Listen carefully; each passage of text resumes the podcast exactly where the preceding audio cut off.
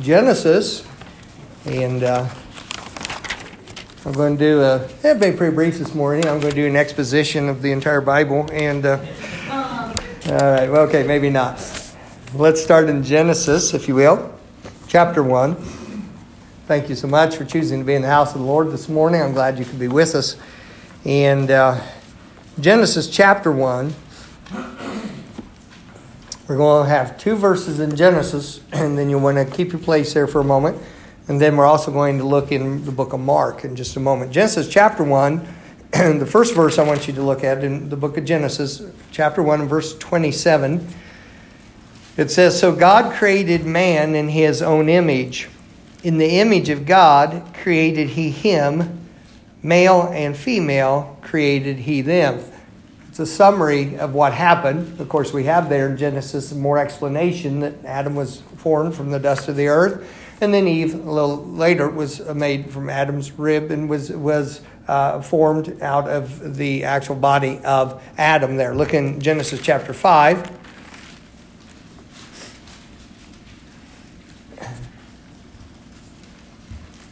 Verse 1 This is the book of the generations of Adam.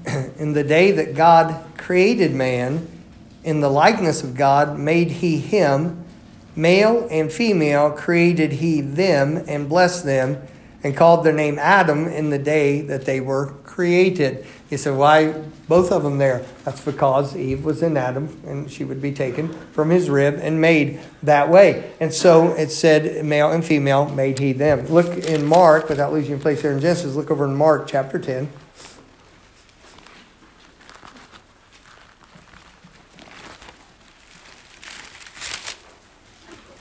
Mark chapter 10. Look in verse 6.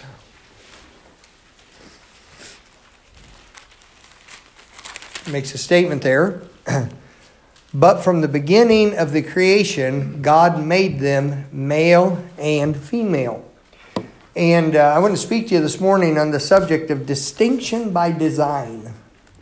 Distinction by design. Um, God made them male and female. That's always been what there is, and uh, that's how God has designed things.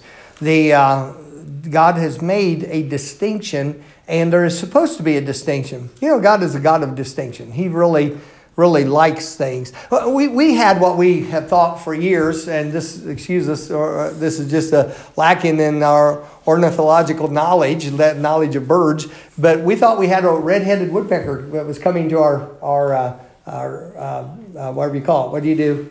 Give them food. It's called a bird. bird there it is. The big thing's throwing me. A bird feeder. Uh, we, we thought it was a red-headed woodpecker. It's actually a red-bellied woodpecker. Uh, it has. They have a red here on top, and then kind of a bar striated white and black wings and that sort of thing. A little bit smaller. We now have a true red-headed woodpecker coming. We looked that dude up. My goodness, what a magnificent bird! Uh, the white on it is just, uh, it's almost iridescent. It's so white. It has a huge section of white on it. And the complete head is red almost to a burgundy with that. And just, it's a larger bird too. And I'm like, oh, okay. Another one was not actually a true red headed woodpecker. This one is. And we are looking at it. And I was looking out there at all the different things God made. And you can tell God likes distinction, He likes variety. He likes things to be distinct. Uh, he likes that. Um, we like that a lot of times too. Uh, we like a distinct taste of something. We like the distinct this or that. Some of you all like a good steak cooked and you don't want anything put on. You say, hey, you want some, you know, A1 sauce or something like, no, it's a good steak. Leave it alone. You know, others of you, everything should taste like ketchup. You just cover it and that's the way it is.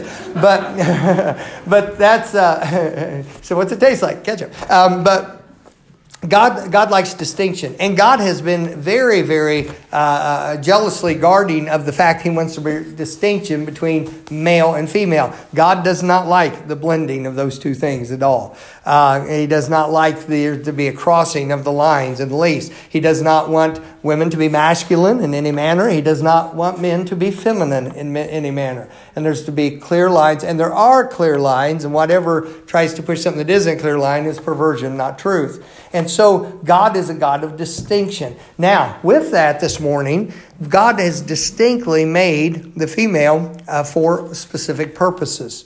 and for specific have specific blessings and have specific power. I put it out this way, and I'll give you this in the message. But he's he's given a distinct purpose for you ladies. He's given a distinct privilege to you ladies. He's given distinct power to you ladies. And then I put these two together. He wants to deal with you distinctly as a person, and he has some distinct promises for you as a lady. Uh, I believe that God notices the broken heart of a widower. I believe that God notices how empty uh, the world can become for someone who has lost his mate. And, and we see that uh, men, uh, although the women almost seem as if they grieve harder at times, I think that's a little bit of a misjudgment, but it almost seems like at times. I think that the men, uh, men generally don't do as well. If you ever want to see when a man's lost a mate, especially a mate of many, many years, uh, that they uh, uh, that you find that it's not good for the man to be alone, and, and he's never quite the same with that. Uh, the ladies grieve and that sort of thing, but it is, isn't it amazing? In the Bible, God pays particular attention to the widow. It's not that he doesn't care for the widower. It's not that he doesn't feel the broken heart of that. But the widow gets special attention. The widow and the fatherless get the special attention in the Bible. Why? Because there are some distinct things, and God says, I am very, very particular about this part of my creation, and I want you to know it. Um, it's amazing how society, by the ebbs and flows of its fads that come along, do a disservice to ladies.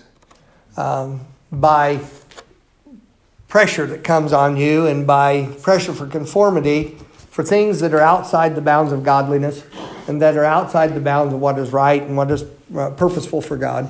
And those things wear on a lady. It's funny, if a lady just chooses to be modest in what she does and her attire and how she behaves herself in public, she will stand out. Fellas, doesn't much matter. Nobody much notices anything. But ladies, uh, other ladies will notice right away. There's, there's pressure put on. There's this sort of thing. Family members, and sometimes, sadly speaking, it's those who claim the name of Christ who are worst about this. Uh, well, why are you doing that? Why are you not doing that? Why are you doing that? As if it's their business why they're doing that. And then, uh, and yet those same people would take offense if you mention something and ask them about their, their situation. And so God wants a distinction. But in order to give a distinction, He also gives very distinct care for ladies. And uh, I, I, just thought there were some neat things as I was going along. And I was actually studying this out, and then it occurred to me it was Mother's Day. And I thought, oh, that's pretty neat. It actually fits. That's awesome. Um, and you know how rare that is for me for that sort of thing. But God God made from some distinct things. Look in uh, Genesis uh, chapter 1. I told you we'd come back to Genesis there. Of course, the word Genesis means beginnings. And in the book of Genesis, you have something which is, this is not a biblical term, but it is a, a good study term. It's called the law of first mention. I won't hold to it like I would if that was an inspired term, but oftentimes what you find in the Bible, when you find things first mentioned, it will teach you very important things that will guide you through understanding that particular thing the rest of the times it shows up. And so in Genesis uh, chapter 1 and verse 18, yeah, you uh, have the uh, you have the passage here. Hold on, that's not what I wanted. Uh, look, I want 28 probably. That's what I generally do if I do that. Yep. Um, look, look if you will. Let's start back actually. Let's start back in verse 26.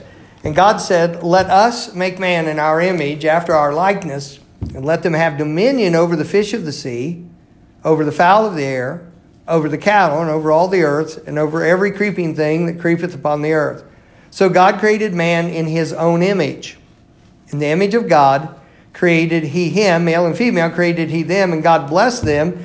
And God said unto them, Be fruitful and multiply and replenish the earth and subdue it, and have dominion over the fish of the sea, over the fowl of the air, and everything that moveth upon the earth. Now, notice what ends up happening here. You have a uh, you have the statement that's made where God says He created man in His own image, and then it says He created the male and female, and then He specifically says there's something to be done. Look at the passage and see what's to be done. It says God wanted to bless them, wanted them to replace the earth, wanted them to subdue the earth, and have dominion over the earth, all the different creation.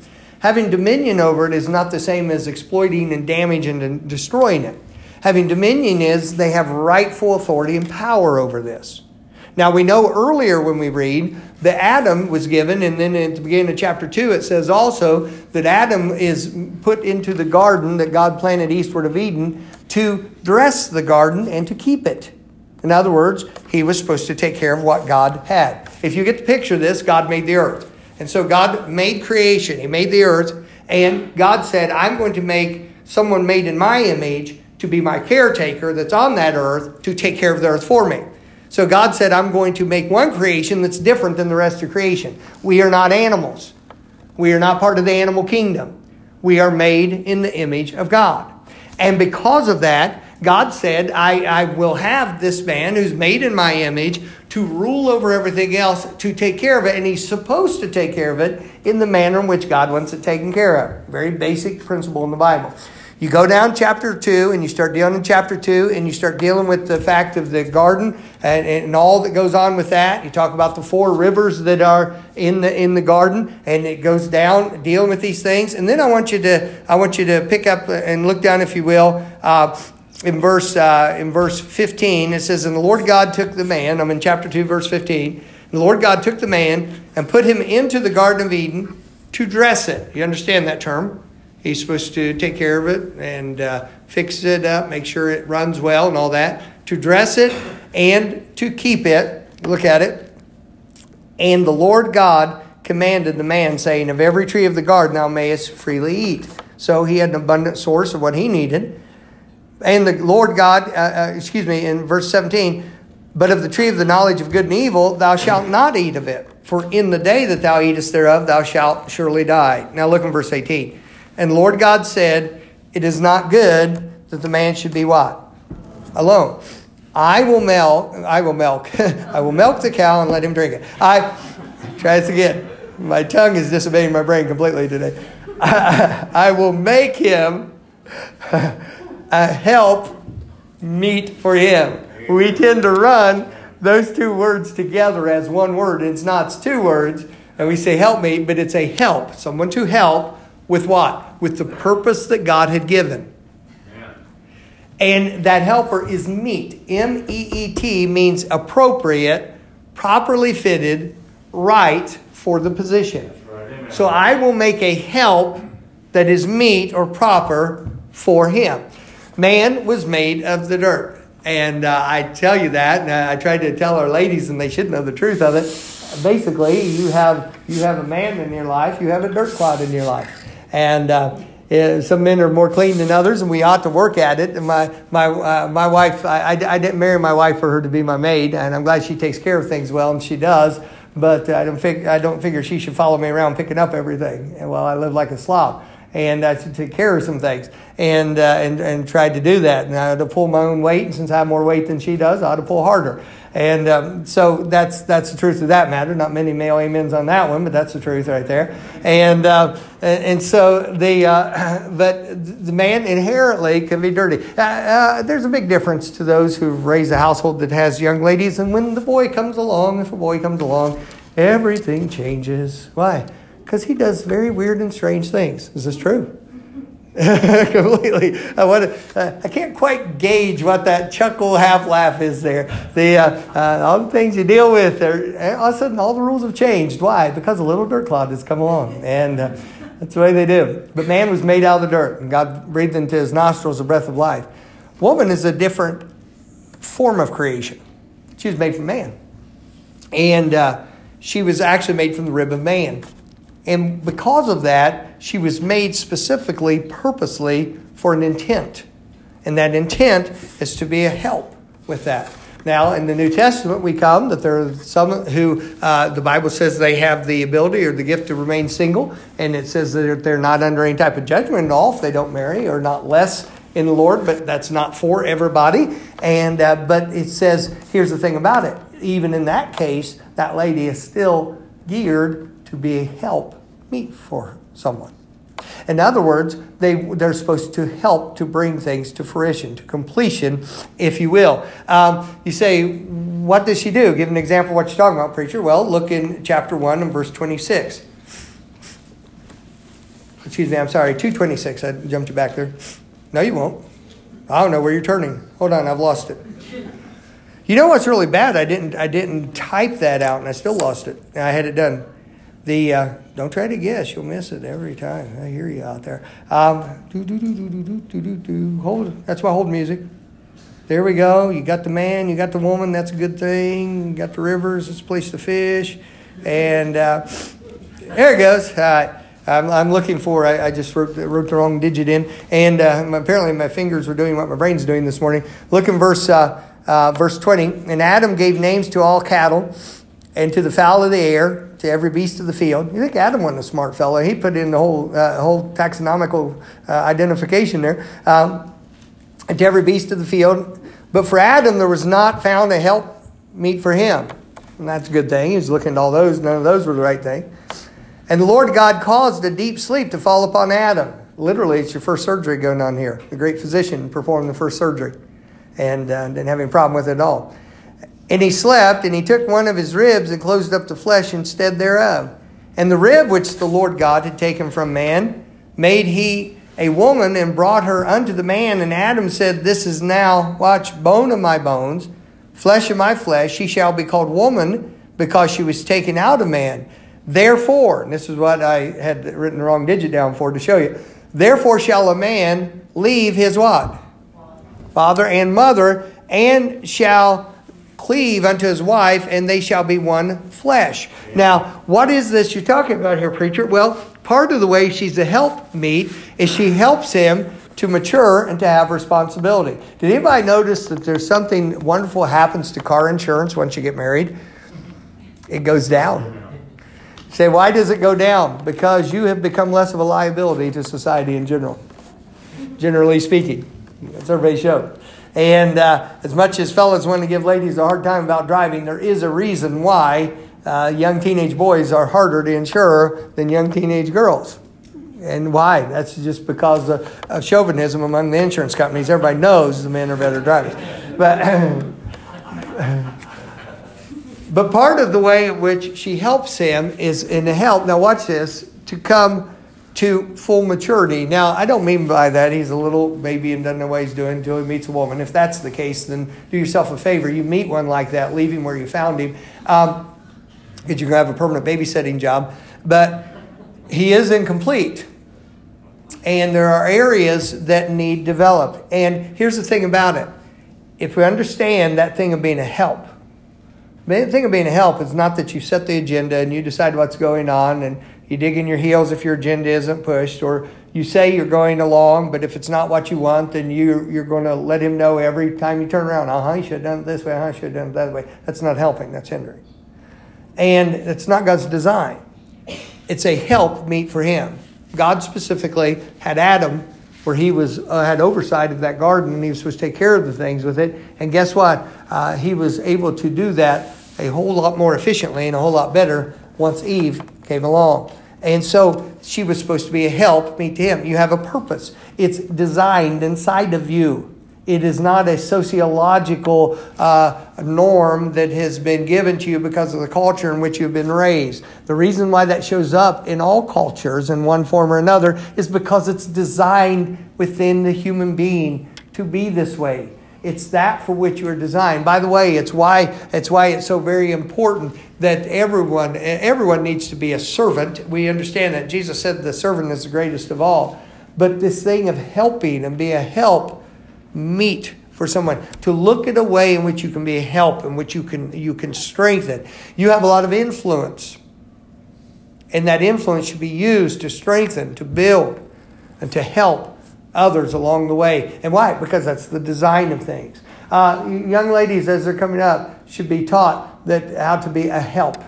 Not, well, you got your own rights. Uh, this the statement I know when Brother Tim and Miss Francis, when they went to West Virginia and started the church down there, one of the collisions that Miss Francis had was the fact, as a pastor's wife, first of all, the pastor's wife uh, is, is not, uh, not the co pastor if things are run biblically with that. And uh, though she may be a very capable lady, as Miss Francis was, and as my wife is, there may be a capable lady who's a big benefit to the body of Christ and may be trusted for things. She's not the co pastor or the assistant pastor or anything like that. And, uh, and so Miss Francis understood that. And so, in the particular area where they went, and Brother, uh, Brother Brett knows this, and being from that area, whenever somebody in the church would come to her and say, What are we going to do about this or that? They'd come to, to Miss Francis, and she'd say, Well, ask my husband. The women would get angry at her. They really had to struggle with that, Brother Robin McBean. I'll tell you why. Because they were used to calling the shots at home. That's no more, no, no more or less complicated than that. Because at home, they said what went. And by the way, down in a lot of the church houses in that region, when they go to the church house, they say what goes too. And when they encountered the biblical thing where you had a loving relationship, uh, where uh, Brother Tim and Miss Francis care for each other, but yet the biblical roles are there distinctly, they didn't know what to do with that because there was so much ingrained in there about no man's ever going to tell me anything. Do you know that's just as wicked as thinking as if a man were to say, this little woman's going to do what I say? Those are both wicked thinking. Those, those are ungodly thinking. That's not God's way. First of all, we're supposed to have charity and be respectful and kind to one another. And second of all, this thing of this thing of a role makes a lot of difference. It's uh, you know, there's a little joke and it's kind of funny in its in its way, but if the thing's carried out in reality, it creates a disaster. It's like the, young bride who was very nervous about the wedding. You know how that is. The wedding's such a big deal, and, and sometimes with that, by the way, Nate, I didn't even get to say howdy to you I saw you last time. You got away from me before I got to see you, so howdy, good to see you there. Handshake from a distance. Um, but the uh, but the uh, the the girl was real nervous and you know wanting everything to go just right. And every bride does. Nothing wrong with that. That's a that's a big day. And they boy, they went she went everything just right. And she was so afraid she'd make a misstep. The pastor thought out of her nervousness she was going to cause a problem. And she said uh, he said all you have to do he says all you have to do is show up in the right place. Everything will be going. She says you you come down the aisle, you get to the altar, and then you go to him. He said that's all you got to remember. He says I'll help you through it. You come down the aisle and you get to the altar, you go to him. So can you say that over and, get that in your mind? And she said, I think I can get it. Let me see. Go to the aisle, the altar, and him. Aisle, altar, him.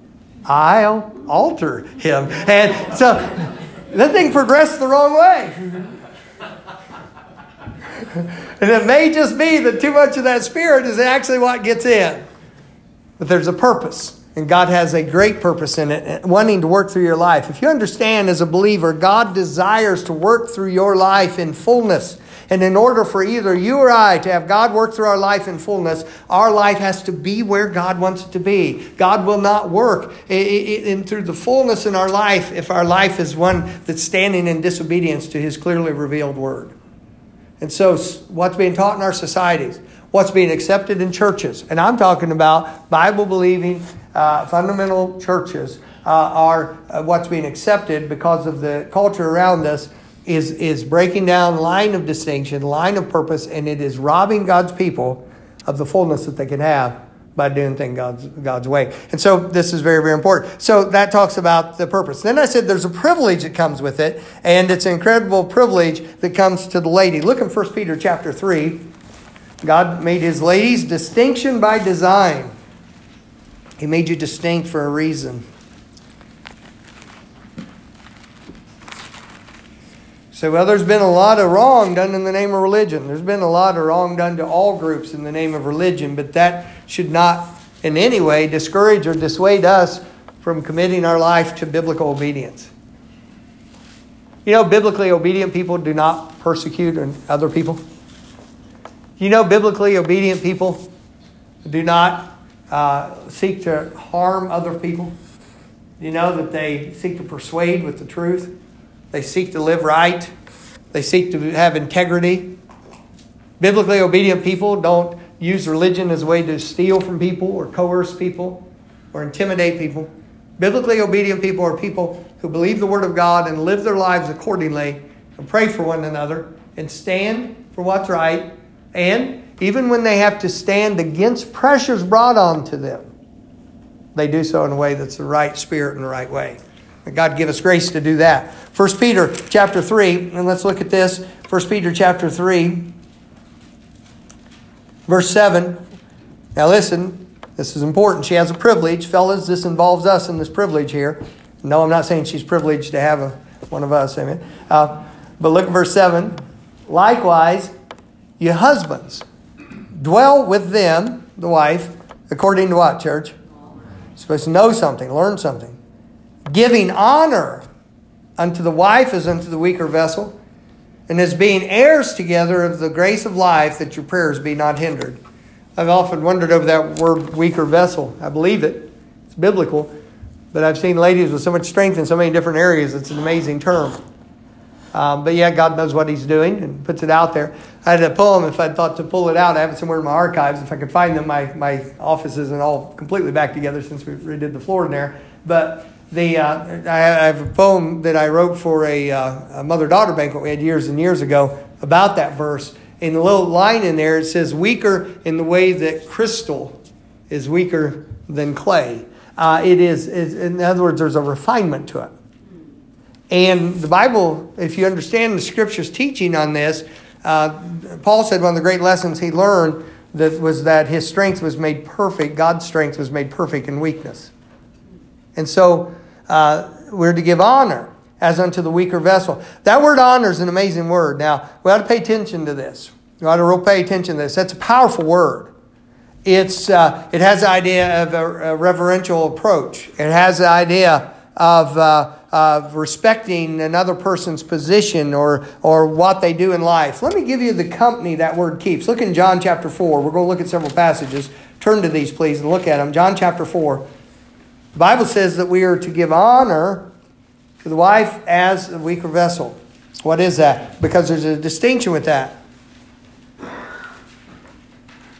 I was thinking as I've had this uh, message in my mind for good number of days now and have been bringing it to fruition as I've added to it and studied on different things with it, as often I'm doing with messages. At any given time, I have multiple, multiple messages that I'm, are in some form of development going along. And uh, as I was as I was looking at this, I came, it came to mind, Andrew. I've had on two distinct occasions, which I remembered two distinct occasions. One involved somebody who was in our church at that time, and one involved somebody who doesn't attend our church, doesn't come here. But in years past, they, and it was funny, I was, I was young enough in things I didn't see what was happening at first. Now I understand it. But men who came and asked me this question, and, and I don't think every man who'd say this has ulterior motive, but, but you understand a moment. They came and they said, Do you think there's any way my wife can spend more time with your wife? And I said, what you mean? Well, just I think should be helpful in some things. I don't think anybody, everybody would say that would be wrong. And by the way, um, and you can tell her I said this. I know she's in junior church, but the aged women are supposed to teach the younger. He said, "You calling your wife old? No, but she is 55 years old, and and our children are grown, and and she's been a pastor's wife for a long time and in the ministry a long time. She she might be able to help some young youngins just getting started." And young with their families might be able to teach a few things. And I know many of you would respect her advice on some things because of her knowledge of some health things and stuff like that, but she has a lot of things could be helpful to you with. She's not a counselor. We don't set her up as such in the church. I don't believe that's her strength and gifting, but just one on one, she can be a blessing to you. But the thing of it is, the uh, uh, with with that said, they said it was just different the way they were saying it. And the one who didn't attend our church said, "Think we get together and set up a time where they can be together?" And I thought, what's what's what's up with that? Something different with that. And uh, I, I, it just just didn't didn't have a right taste to it. Both those over time. Here's what I found out in those situations. Both of those men over time, I found out their idea of of being a husband to their wife is the idea of this here. Put it right on the what they were trying to do, they thought somehow or other that them getting close to my wife, that that wife would learn how to behave herself so they could be, both of them were very, uh, very lacking in their attention towards their wife. They thought their wife should do whatever they say, but they themselves were inattentive towards what the wife needed. I mean, almost, almost, excuse the word, but almost stupid about it. Like they didn't even want to see what the need was. But yet they were looking for some way for either a church or a preacher's wife or some sermon, and they would ask for sermons that they thought might bring her into line. That kind of thinking is a very bad thinking. And it produced results one might expect in such a situation. Why? Because that's not the way it is. We're to give honor unto the wife. And by the way, If you ever want your wife to get near a lady who, if you think would make her not have an opinion or not able to think on her own, you probably don't want her real close to my wife because last time I checked, my wife, whose maiden name was Imhoff, which is distinctly German, has no problem thinking on her own. Amen. That's all right about 98% of the time. And the other part I just deal with because I'm man enough. Amen. Uh, but it's But what happens is the and some of you, that's all. I, always there's always one or two person. That's only person they'll hear. Did you hear what he said? Yeah, he was having fun too. If you pay attention to it. But the but the thing of it is, I want you to understand something. We're to we're to give them honor as unto the weaker vessel. Oh, that might mean uh, how to deal with the daughter also. Maybe if you want to raise them to be a lady, treat them as a lady. Maybe if you want to raise a boy to be a man, treat him as a man, including respect the way you talk to him and what you do told men in our men's meeting uh, uh, last week. I told them, I said, uh, I said, figure out a really easy way to figure out how to treat your kids. I said, find out how you do not like being treated by a boss, and don't do that to your kids. Find out what how you'd like to be treated by a boss that makes you respond well and want to do more, and treat them that way. And that does not include raises and stuff. Okay, any young people in here, all right, we're not upping your salary to be a kid. I, I, I, don't believe in I don't believe in allowances any more than I believe in a welfare state. But Look in John chapter 4. Look in John chapter 4. I'll allow you to eat food if you do your chores. Um, John chapter 4, look down at verse 44. Talk about this word honor. Look at the company this word keeps.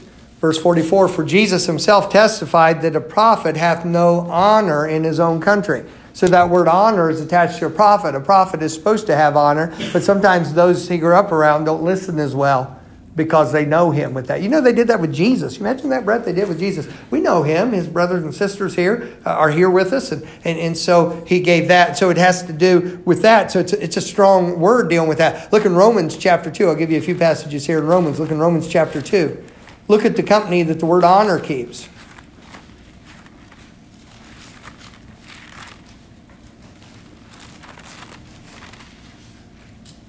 Romans chapter 2 and look in verse 10.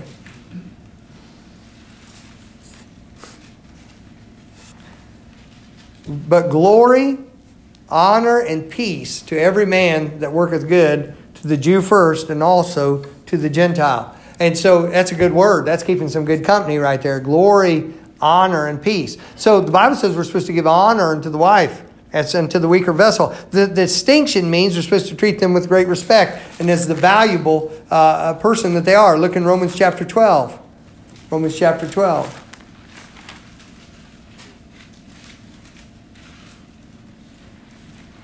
Look at verse 10. I'm just trying to give you an idea of this word honor. I'm trying to put it out in, in, in its full display here for you. Look in verse 10. Be kindly affectioned one to another with brotherly love in honor, preferring one another. And so honor means that you prefer one another. You, you want what's best for them. You put their needs above yours. You, you, put their, you put them ahead of yourself. Romans chapter 13. Some men aren't looking for a wife, they're looking for an indentured servant.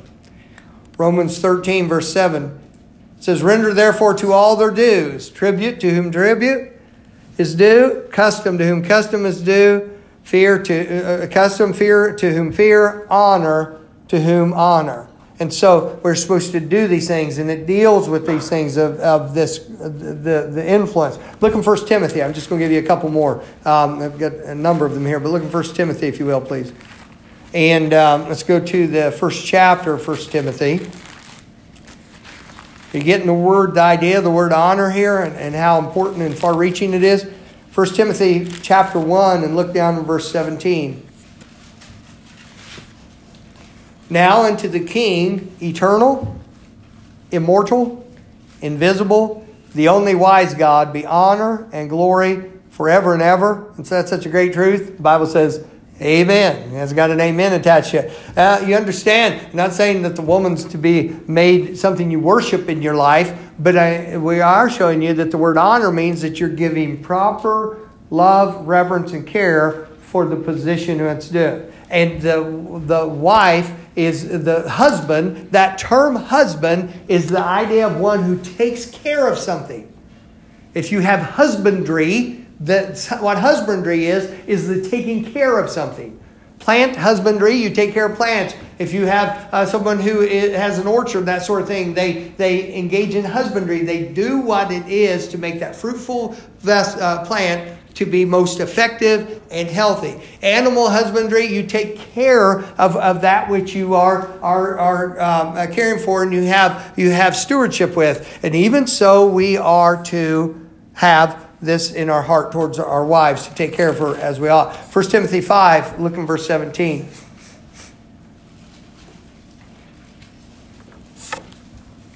It says, Let the elders that rule well be counted worthy of double honor.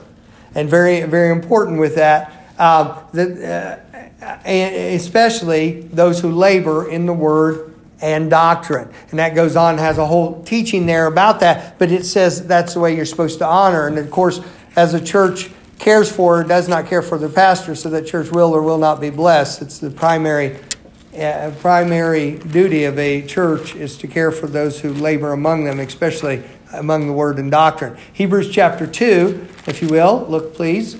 Hebrews chapter 2. Look in verse 9. But we see Jesus, who was made a little lower than the angels for the suffering of death. In other words, Jesus was made in the likeness of man at that point, crowned with glory and honor, that he, by the grace of God, should taste death for every man. And so this thing honor is very important. What's the purpose? The purpose is a help. The, what's the privilege? The privilege is to be dealt with in honor. It's distinction by design. And, and by the way, a society who does not honor the ladies and does not care for them is a society that is severely broken.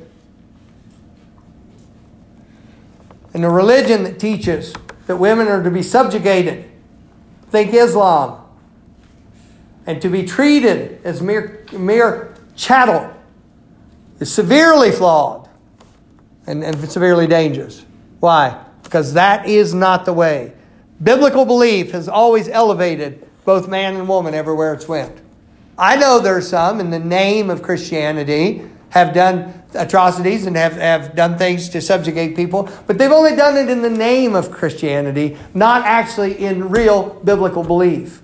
Because much of what's called Christianity has no bearing on real salvation and real biblical belief but yet obedience to it always brings forth good fruit. And so then I said the power. And you say, what is this thing of power? The power of the lady is interesting in the distinction. It's the power of influence, not position. It's the power of influence, not position. You say, what do you mean, preacher? I mean that God has so designed it that there's a great power without there having to be a recognized position with it. Well, let me say to you, ladies, and I hope you'll take this to heart. You have a great power for good or for evil just as a man does, even to a further extension, the ladies often do. It was interesting when I got thinking about it, and I didn't do a lengthy study where I would research all in. I was running on what my mind would bring up, and it was interesting in the Bible. You start thinking that way, it's kind of a blessing. You find more, uh, more examples of uh, uh, influence for good for the ladies than you find for evil, and I was glad about that. I think about the influence ladies for good. I think about Esther and her time there coming to the kingdom for such a time as that. And even though scared by the circumstances, doing what was right and going and pleading for her people, and God used her for the saving of the people. And what great thing that was. You have Esther. She influenced for good. You say, oh, well, she was a queen. She had a position. that was such a lofty position, she hadn't even got to talk to the king for 30 days. I don't know if you noticed or not, that was not a, hello, you have power, you can run the kingdom type position. This wasn't Queen Victoria reigning for over 50 years. This is over 60 years, actually. This, is, this was a, this was, you know, this, this was not that type of thing. But she did use her access and her influence. Why? To do good. How about Ruth? What great things she did. And got in the lineage of Christ, this Moabite woman, the Gentile bride who came in and became the wife of Boaz and the grandmother of, of David. And, and what was she? She was, she was used of God. Why? And it, often has been referred back to, and we see her great statement of uh, fidelity and faithfulness to her mother in law and to the God of her mother in law that became her God. And so Ruth is a good one. She used influence for that. Uh, what about Mary? You say, which one in the Bible? There were several Marys. Anyway, I was thinking here about uh, Mary, the mother of Jesus. She's a great lady. I fear sometimes Baptist people, in a reaction to the Catholic institutions misuse of Mary and making her someone to be worshiped and, and taking a lady who was greatly used in the Bible and making of her an idol. I think that sometimes the Baptist people pulled away and don't learn some great things from her that we can learn. She was, she was, a, she was a greatly used lady, and there were some great things happen if you study her life, her virtue, and the different things, her thoughtfulness, and there's just some things about her. She was used, thank God for it. That was the vessel by which God chose to bring Christ into this world. How about Mary Magdalene? There's a woman, seven devils she had had. The Bible said that. Nothing made up about it. Seven devils. Man, she, she, she was a mess when Jesus found her. But boy, she was faithful, wasn't she? Followed him and, and, and was used of him. Thank God for it. Had good influence. I think about Sapphira. You think Ananias and Sapphira, the wife, Sapphira. It's hard to think about the ministry of the Apostle Paul without thinking of those two. Boy, they supported him financially and helped him out. They, they helped, uh, they helped uh, to help others to learn about the fullness. They took some uh, who had, uh, um, uh, let me see, what was his name? Uh, who was the other, the great speaker, eloquent? Um, Apollos, uh, uh, had received some help and further instruction from them uh, regarding the things of the Lord. And there were other people who only knew the baptism of John and Ananias and Sapphira. Uh, they opened their home up and they dealt with people and helped them learn how to follow the Lord. Sapphira, there she was, working alongside her husband. By the way, they were tent makers. Do you know they also had to leave Jerusalem? You study about them in the Bible, not historical document, but in the Bible, you'll find out they had to leave Jerusalem because of the persecution against, against believers and those sort of things going on. And when the Jews were persecuted, they, they suffered under that. Why? Because they were tent makers and they used their business, they used what they did to glorify God. Sapphira with that. How about a lady named Tabitha? Remember her? Her name, what was her other name that we don't use as often? Dorcas, amen. And she she had a name like Dorcas and kept a sweet spirit. I think that's something worth by itself. But she, uh, uh, Tabitha, and what did she do? She didn't do something that was big and flashy. She made garments for widows and people who needed them, and she was remembered because of that. Uh, how about uh, Clement? who uh, labored with Paul and was named at the end of the book of Romans, who were uh, co workers with uh, Paul to get the gospel out. How about Lydia, the first convert in the area that would have the Philippian churches and the churches of Macedonia. And what did she do? She was a business lady who got saved. And as soon as she got saved, she said, If you've judged me worthy, will you have church in my house? And of course, just a handful of people meeting, and they needed a place to meet. So she opened her house up and said, Come in, let's start here. These are all ladies who did not have positions. Lady, Lydia was not a pastor of a church. A lady is not a pastor of a church, according to the scripture. She was not someone who usurped authority, but she opened up her house. Sapphira didn't come in and say, I'm going to be this or that and try to run God's word. But what she did, she had great influence and she influenced preachers who influenced generations. Why? Because she knew how to be a helper. And she also knew the privilege of the power that had been put upon her with that. For evil, of course, there's some names jump right to mind. What's first name you think of, evil woman in the Bible? Pardon? Jezebel. It's hard not to, isn't it? Jezebel, um, the, the daughter of Ethbaal. The, she was a daughter of a king. And uh, she had a husband. What was his name? You know? Anybody over here know what Jezebel's husband's name was? Ahab. And Ahab was a wicked king. But I will promise you, the Bible says she stirred him up to do wickedly. She stirred him up to evil. That old boy was worse than he would have ever been without her. You take Jezebel away, Ahab wasn't quite as, as bad as, as he'd been, uh, if, if, or wasn't as bad as she was when, when she was with him. Together they were bad, is what I'm trying to tell you. And take Naboth. Naboth had a vineyard, and, and uh, King Ahab wanted that vineyard, and he went and tried to buy it. His first approach wasn't a bad approach. He went, tried to buy it, asked to pay a price for it. But Naboth couldn't sell that vineyard because of the, the laws of inheritance and stuff as a Jewish man. And he told the king, he said, I can't do that. That'll mar my inheritance. And you remember old Ahab? He went back to the house and pouted, literally turned his face to the wall and wouldn't eat bread. Seriously, this guy's pouting. And he pulled, and he's there, and Jezebel comes in and asks him, said, "What's going on? Why are you Why are you doing that?" And he said, "Well, Naboth won't give me the vineyard." She said, "I'll get the vineyard for you." You know what she did? She got she got the king's ring. She sealed the letter. She sent out notice brought him up on false charges. That's nothing new. Brought him up on false charges and had him executed and went back to Ahab and said, I got the garden for you, big boy.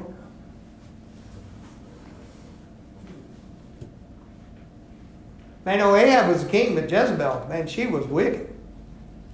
Was. And she used her position for By the way, he got down there to check out that, that uh, vineyard there he wanted. Um, guess who was waiting right in the middle of that vineyard waiting on him there?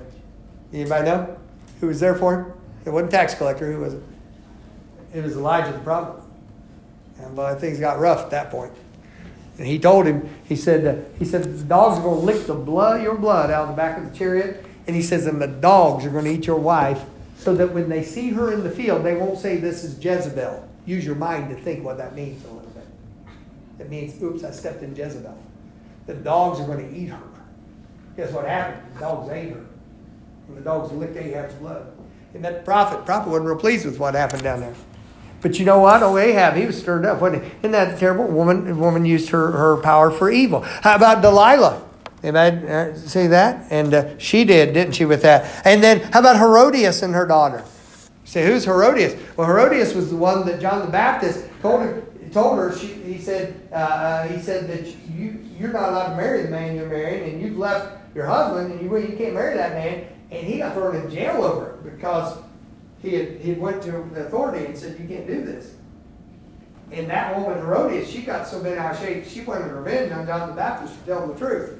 And you know what she did? She took her daughter, who she'd been taking down to dance classes so she could flaunt herself around in front of the uh, lustful eyes of people. And she took her and took her out there and said, I want you to I want you to dance in front of everybody. And she said, when you do that, the king, he'll watch you dance and then he'll give us whatever we want. And sure enough, that's what happened. King watched that wicked thing going on and then uh, said, I'll give you whatever you want. And that daughter had been instructed by her mom, and that daughter went and said, I want John the Baptist's head. And the charter said, You cut the prophet's head off. Grieved the king, but he went down and did it. Cut his head off with that. You see the influence? That's influence. Influence for good or for evil. God's given you a lot of influence. Who first partook of the fruit in the garden? Eve. You ever read what it actually says? And her husband being with her. She didn't have to go get him. You hear people say he ran and got him. Uh-uh, he was there. He wasn't doing his job. Amen. And, and I'm just telling you, ladies, you got a lot of power. God's given it to you. Distinction by design. And then let me say finally to you this morning, uh, this distinction is in the person and is in the promise with that. It's in the, in the person and the promise. Let me say uh, the distinction in the person and the promise that goes with it. Um, the, uh, uh, you are saved as an individual, and God seeks a relationship with you that transcends all your other roles. Um, because of it being a help situation and because of God's design, it's very easy to lose sight of the fact that when Christ saved you, He saved you, saved you individually. When you called on the Lord, He saved you. He wants a relationship with you. And regardless of what condition all other relationships get in around you, there's no person on this earth and there's no circumstances that comes your way that can forbid you or keep you from having a relationship with your God. You may allow a situation to override your emotions to where it impairs you, but no one can keep you from having a relationship with your God. Why? Because you individually are valuable to God and you have been purchased by the same blood of Christ as anyone else. Um, give you an idea of this. The only place the distinction does not stand up. Look over, if you will, to Galatians. The only place the distinction doesn't show up, and there's a specific reason, and it specifically says neither male nor female. It's the only place it shows this in the Bible.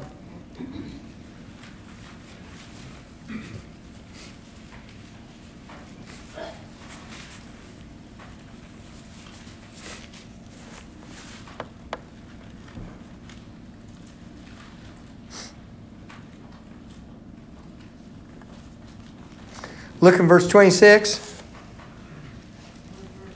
Chapter 3. Sorry, I didn't tell you that. Just pick any verse 26, they're all good. Chapter 3, verse 26. It says, For you are all the children of God by faith in Christ Jesus. For as many as of you as have been baptized into Christ have put on Christ. Some of you were benefited by being here when I preached on the doctrine of baptisms here recently. Verse 28 there is neither Jew nor Greek. Now you understand the context here. Someone gets saved, they're a saved person. Doesn't matter what their ethnic heritage is. There's neither Jew nor Greek. There is neither bond nor free. Doesn't matter what their social standing is. They could have been a slave, and then they get saved, they're a saved person. They may not change their standing. They may have gotten saved as a slave, and they are still a slave as far as to man, but they are saved. If they have, uh, they're, as, they're as saved as any free man is. There's neither male nor female. It's the only time that reference is made that way. What is it?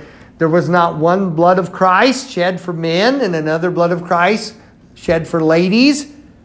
Men are not first class passengers in the kingdom of God, and ladies take coach class. It took the same blood to save all of us. It took the same grace to redeem us. It took the same power of God to give us life, and it takes the same power of God to keep us.